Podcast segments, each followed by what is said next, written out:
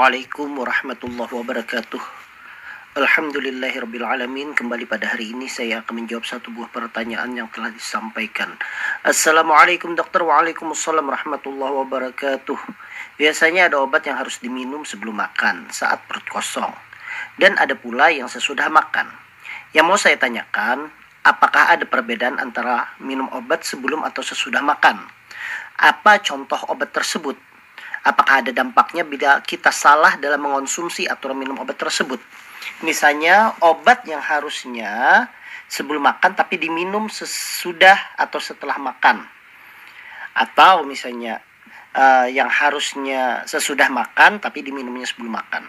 Berapa lama waktu yang tepat jeda sebelum atau sudah makan untuk minum obat? Bila obatnya diminum empat kali sehari setelah makan, apakah berarti kita harus makan empat kali sehari juga? Makan yang seperti apakah? Maksudnya apakah boleh sekedar makan kue atau pisang saja? Terima kasih atas penjelasannya dok. E, tidak ada nama ya. Baik terima kasih atas pertanyaannya. Ini lumayan banyak pertanyaannya. Mudah-mudahan saya bisa menjelaskannya dengan baik. Baik tentang bagaimana aturan minum obat. Jadi seperti ini. Obat itu sebenarnya tentunya dibuat untuk e, memberikan pengobatan terhadap sakit-sakit tertentu dan obat itu juga mempunyai efek samping sehingga efek samping ini kadang harus diperhatikan supaya tidak terjadi pemberatan dengan efek samping tersebut. Nah, salah satunya untuk menghindari pemberatan dari efek samping tersebut adalah dengan cara mengatur mengonsumsi obat tersebut. Baik, misalnya sebagai contoh, ada obat yang diminum sebelum dan sesudah makan. Kenapa biasanya harus diminum sebelum atau sesudah makan? Ada obat yang memang harus diminum pada saat berkosong. Tujuannya apa? Tujuannya itu adalah supaya penyerapan obat tersebut menjadi lebih baik.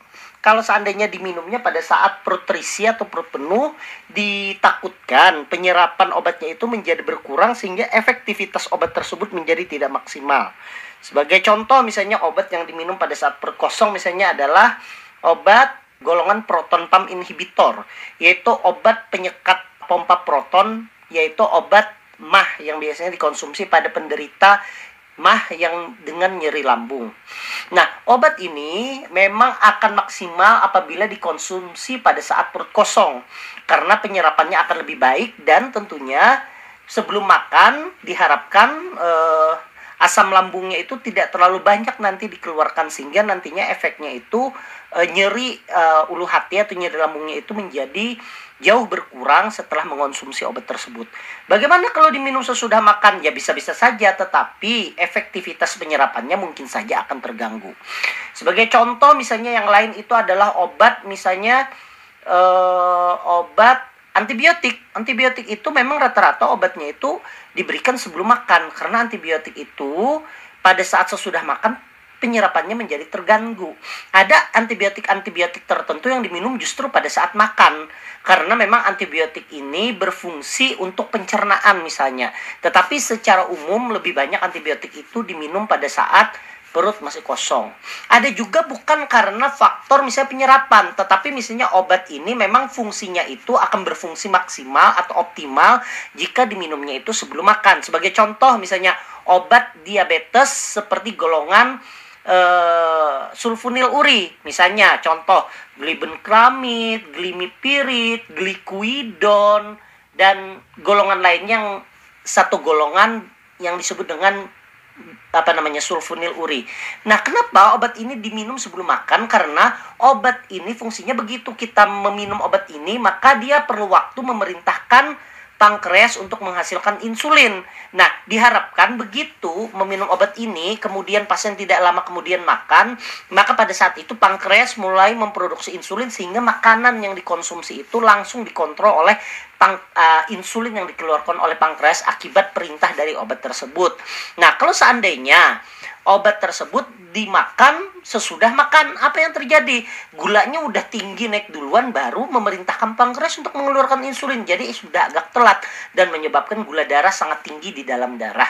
Itu adalah contoh misalnya yang sebelum makan Kalau yang sesudah makan apa? Kalau sesudah makan biasanya untuk menghindari misalnya obat-obat yang punya efek kalau diminum itu menyebabkan iritasi pada dinding lambung atau misalnya peningkatan asam lambung. Misalnya sebagai contoh obat-obat paling sering itu adalah obat-obat anti nyeri seperti asam mefenamat, ibuprofen, kemudian uh, piroxicam, meloxicam, itu semua obat-obatnya itu dapat meningkatkan produksi asam lambung.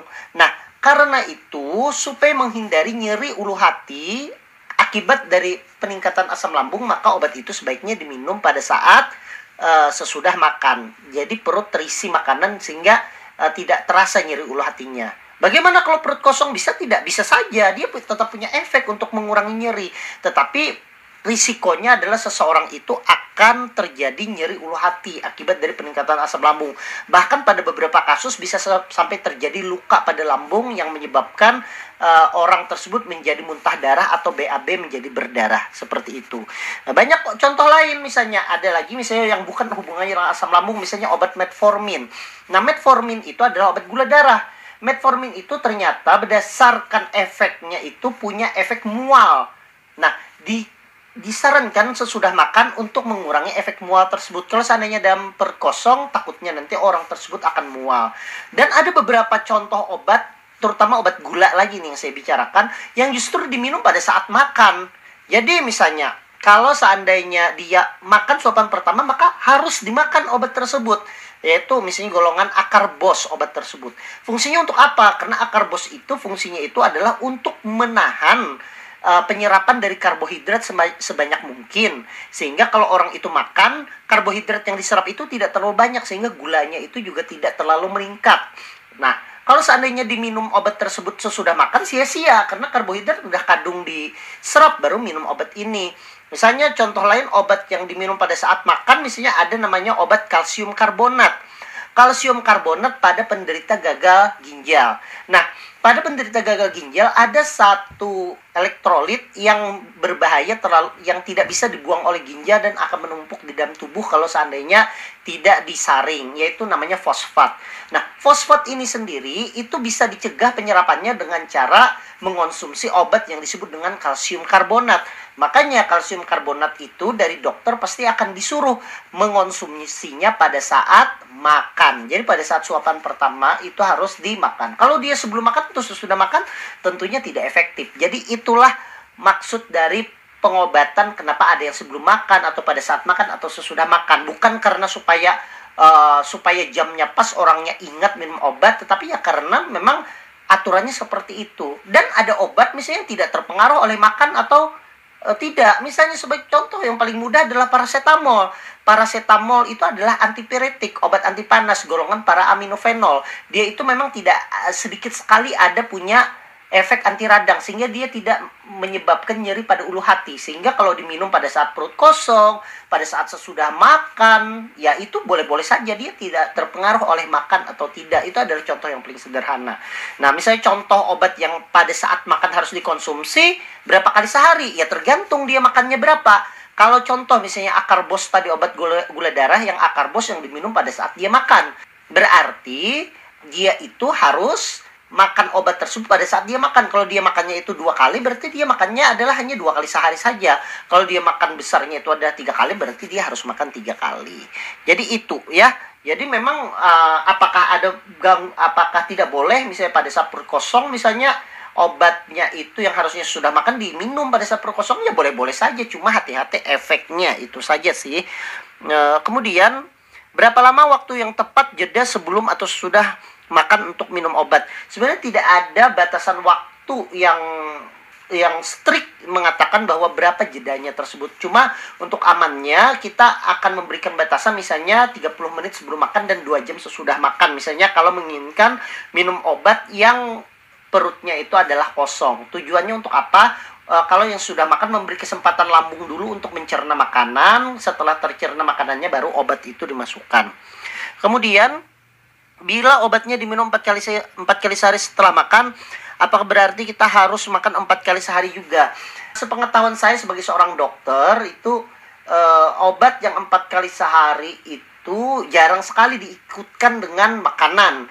Maksudnya kalau sudah empat kali sehari, karena kita itu makannya tiga kali sehari. Jadi kalau empat kali sehari biasanya justru ditulisnya itu per 6 jam. Misalnya sebagai contoh ada obat misalnya e, paracetamol tadi di, atau ibuprofen misalnya e, karena dia itu demam, maka misalnya dia itu diminumnya ditulisnya per 6 jam. Nah, per 6 jam itu ya disesuaikan kalau seandainya memang dia nyeri, kalau pada saat minum ibuprofen ya sebelumnya makan. Tapi kalau seandainya dia uh, bukan pada jamnya makan ya mungkin bisa saja langsung diminum atau ngemil-ngemil sedikit misalnya makan roti itu diperbolehkan saja. Apakah Nah ini sekaligus menjawab pertanyaan selanjutnya. Makan yang seperti apakah maksudnya? Apakah boleh sekedar makan kue atau pisang saja? Terima kasih atas penjelasannya. Ya makannya itu ya mungkin makan dengan porsi yang makan besar ya tiga kali sehari. Tapi andai pun misalnya di luar itu dan dia harus misalnya pada saat perut berisi ya diisi saja dengan makanan yang tinggi karbohidrat dan tinggi uh, protein ya. Boleh saja dia dengan makan kue atau makan pisang goreng itu tidak ada masalah menurut saya. Mungkin itu saja yang bisa saya jawab. Semoga ini bermanfaat untuk kita semua. Terima kasih atas pertanyaannya. Semoga kita diberikan kesehatan oleh Allah taala. Wassalamualaikum warahmatullahi wabarakatuh.